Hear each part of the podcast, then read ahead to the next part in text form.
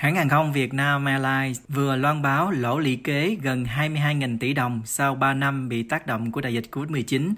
Tính ra, khoản lỗ này đã chiếm gần hết số vốn sở hữu của công ty hàng không lớn nhất Việt Nam. Để cứu vãn tình hình, hãng xin được miễn thuế môi trường đối với nhiên liệu, nhưng Bộ Tài chính đã thẳng thừng từ chối. Tổng công ty Hàng không Việt Nam công bố báo cáo tài chính quý 4 2021 dưới khoản lỗ gần 1,12 nghìn tỷ đồng, khiến tổng khoản lỗ trong năm 2021 lên hơn 13,3 nghìn tỷ đồng. Tính lũy kế, Vietnam Airlines lỗ gần 22 nghìn tỷ đồng, tương đương khoảng 1 tỷ đô la, theo báo cáo tài chính đăng trên trang web của công ty. Tính đến ngày 31 tháng 12, 2021, Vietnam Airlines ghi nhận tổng nợ phải trả lên đến gần 62,6 nghìn tỷ đồng, gần bằng tổng tài sản 63 nghìn tỷ đồng. Theo đó, khoản nợ phải trả cho nhân viên là hơn 1.070 tỷ đồng. Tổng số nợ ngắn hạn là hơn 41,2 nghìn tỷ đồng. Nợ dài hạn là hơn 21,3 nghìn tỷ đồng. Theo bản cân đối kế toán hợp nhất của công ty, Vietnam Airlines vẫn do nhà nước quản lý dù đã chuyển qua hình thức cổ phần từ năm 2015 với số vốn 55,2% của Ủy ban quản lý vốn nhà nước, 31,14% của Tổng công ty đầu tư kinh doanh vốn nhà nước và 5,62% của Tập đoàn Hàng không Nhật Bản ANA.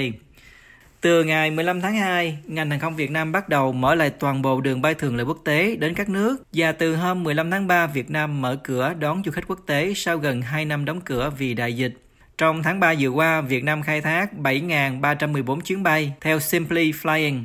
Tuy nhiên, mọi chuyện gần đây không được thuận buồm xuôi gió. Hãng này vừa tạm dừng các chuyến bay đến Moscow vì lý do bảo hiểm hàng không và hiện đang chịu tác động từ cuộc chiến Ukraine và Nga và giá nhiên liệu gia tăng. Trước tình cảnh lỗ kéo dài, Tổng công ty Hàng không Việt Nam kiến nghị Bộ Tài chính miễn 100% thuế môi trường đối với nhiên liệu bay trong năm 2022 do đang gặp phải vấn đề khó khăn về hoạt động sản xuất kinh doanh khi giá xăng dầu liên tục tăng và ảnh hưởng của dịch Covid-19. Tuy nhiên, Bộ Tài chính hôm 4 tháng 4 đã bác đề nghị này, nói rằng trong bối cảnh cân đối ngân sách nhà nước còn khó khăn, nhưng phải đảm bảo nhiều nhiệm vụ chi quan trọng chiến lược như chi cho công tác đảm bảo an sinh xã hội, xóa đói giảm nghèo, công tác phòng chống dịch bệnh, thì các doanh nghiệp cũng cần có sự chia sẻ nhất định với nhà nước.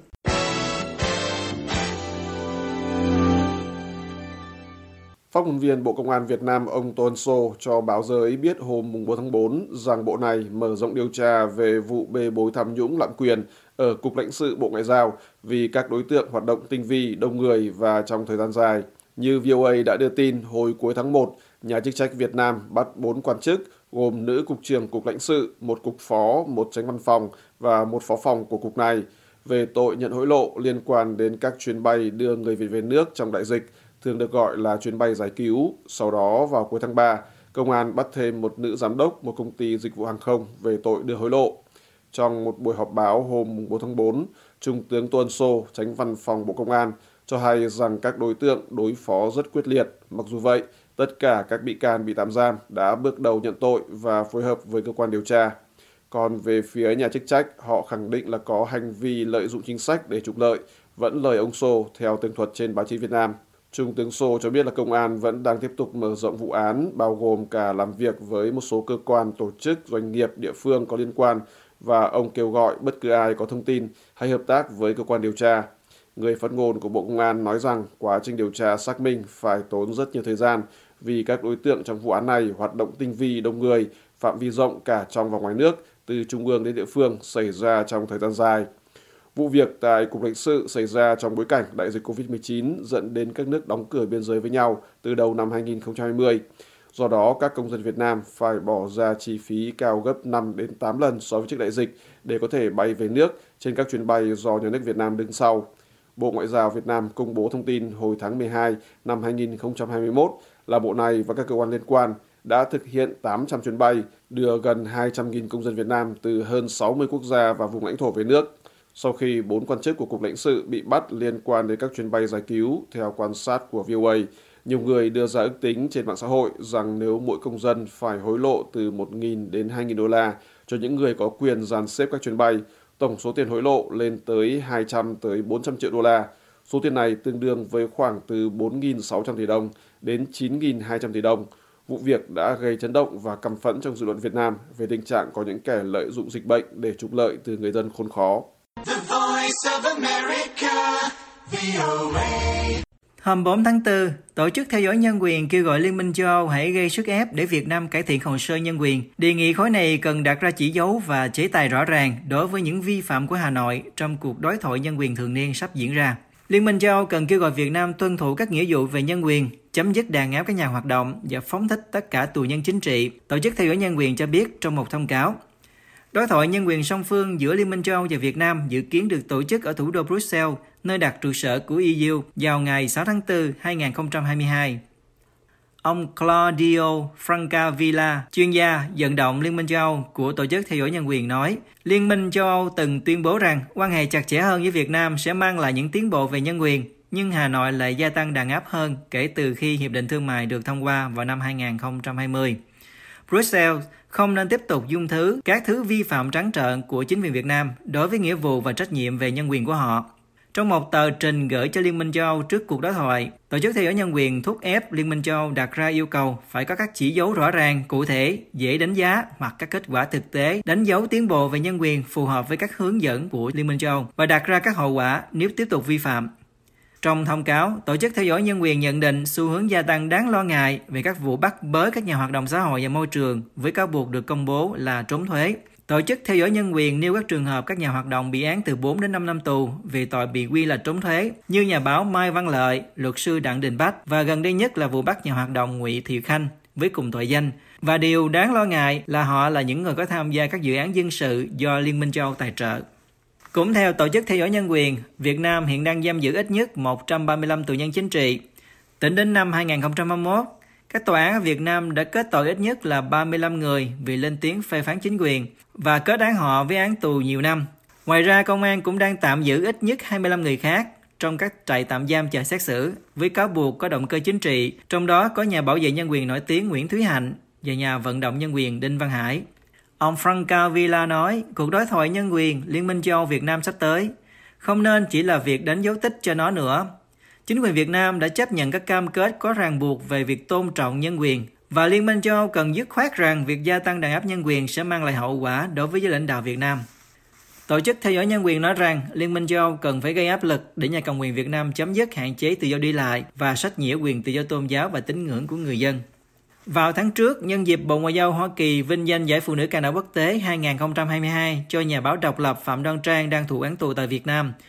Liên minh châu Âu ra tuyên bố ủng hộ sự kiện này, nói rằng Liên minh châu Âu cam kết mạnh mẽ trong việc bảo vệ những người bảo vệ nhân quyền ở Việt Nam và trên toàn thế giới. Tuyên bố viết, Liên minh châu Âu kêu gọi chính quyền Việt Nam trả tự do cho tất cả những người bảo vệ nhân quyền bị bắt giữ tùy tiện và đảm bảo quyền được xét xử công bằng cho mọi cá nhân. Vào hồi tháng 6 2021, Cơ quan đối thoại Liên minh châu Âu công bố báo cáo tình hình nhân quyền thế giới 2020. Trong đó ghi nhận tình hình nhân quyền Việt Nam đặc biệt đáng lo ngại với mức độ nghiêm trọng của những hạn chế và việc tuyên án trong các vụ liên quan đến thực hành quyền tự do ngôn luận trên mạng và trên thực tế. Báo cáo cho biết, người dùng truyền thông xã hội ngày càng phải đối mặt với việc kiểm duyệt tùy tiện khi chia sẻ những quan điểm chính yếu trực tuyến. Ngay sau đó, Bộ Ngoại giao Việt Nam cho rằng báo cáo nhân quyền của Liên minh châu Âu là chưa khách quan và không phản ánh đúng thực tế tại Việt Nam. Người phát ngôn Bộ Ngoại giao Việt Nam Lê Thị Thu Hằng nói, như đã nhiều lần khẳng định, nhà nước Việt Nam luôn quan tâm và bảo vệ, thúc đẩy các quyền căn bản của con người.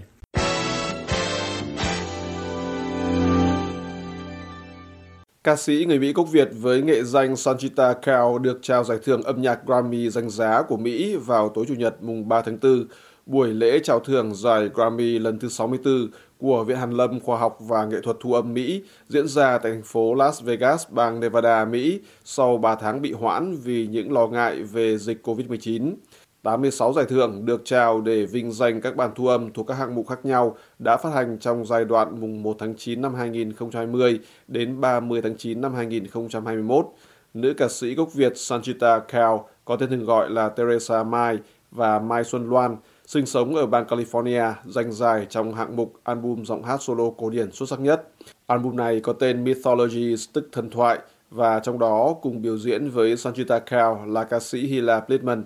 Sinh ra ở bang California trong một gia đình có bố mẹ đều là người Việt, Teresa Mai tham gia các hoạt động âm nhạc từ khi là học sinh. Về sau, cô tốt nghiệp nhạc viện Bob Cole thuộc Đại học bang California Long Beach và có bằng thạc sĩ chuyên ngành biểu diễn bằng giọng ca do nhạc viện Boston cấp. VOA được biết cô khá nổi tiếng trong cộng đồng người Mỹ gốc Việt với một số lần biểu diễn các bài hát tiếng Việt trong những chương trình của hãng Thúy Nga Paris và tham gia các buổi hòa nhạc của Hội Hiếu nhạc Việt Mỹ. Teresa Mai lấy nghệ danh Sanjita Kaur, nghĩa là nữ hoàng của âm thanh và giai điệu, từ năm 2010 sau nhiều năm đến với Phật giáo Tây Tạng và Thiền Yoga theo một phóng sự hồi giữa tháng 12 năm 2021 của Nhật báo Người Việt ở Mỹ.